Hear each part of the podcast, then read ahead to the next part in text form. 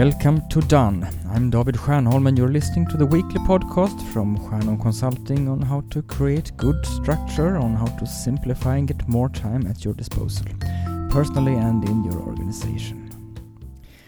Does the fact that you frequently do tasks which you have performed before, only in a different month, for a different project or for a different customer, sound familiar? It may involve extracting statistics, doing a monthly report, initiating a delivery to a new client, or something like this. Perhaps you read a structural tip I published a while back in which I advised you to create a simple checklist of all steps in the tasks you perform every now and then, so that you don't have to make the effort of recalling what it is you usually do when you are doing whatever it may be. Is it also familiar that you have so much to do that you are not up to or capable of assembling neat, complete, well structured checklists or process descriptions or process maps? It is common to feel hesitant about introducing a tool which would greatly facilitate your work for the sole reason that it feels like too much work to get started with the tool itself, in spite of knowing that it would be good for us. Do not feel dejected. The world is designed in such a way that you don't need to do a complete documentation of each routine. It will suffice to do a little, especially to begin with. I have a good friend who not only is my fellow fiddler but also a highly skilled folk musician. If you're familiar with the Swedish folk music repertoire, you will know that there is an incredible amount of songs and that you rarely play by sheet music. This means that you will have to remember how all the pieces or, and the tunes are played once you get together to play.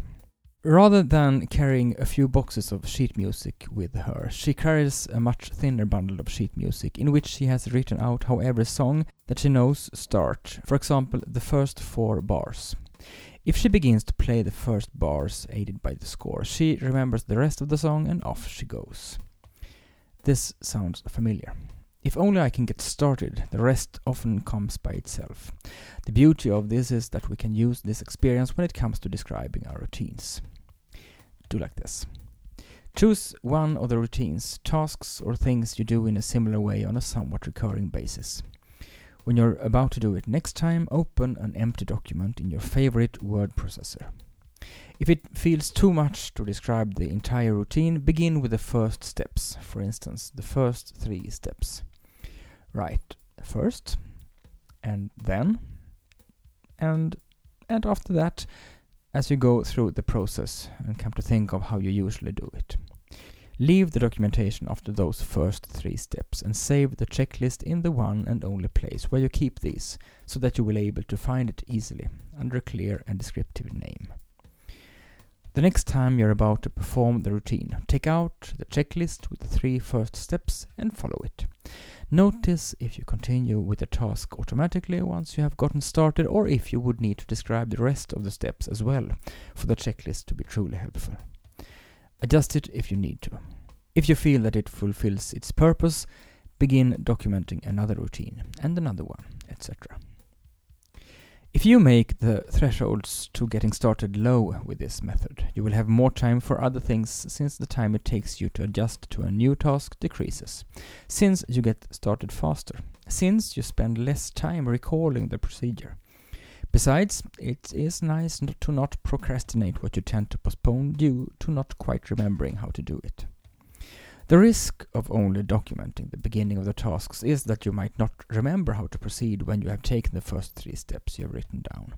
And this will leave you stranded where you stopped documenting. If you feel you can take that risk, enjoy not having to do complete checklists and that you still profit greatly from the work you have done previously. It works for my fiddler friend, and perhaps it will work for you as well.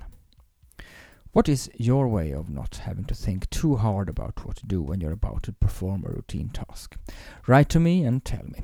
I also wish to spend my valuable energy on doing tasks which really need it, not on the ones which are supposed to be finished as quickly and effortlessly as possible.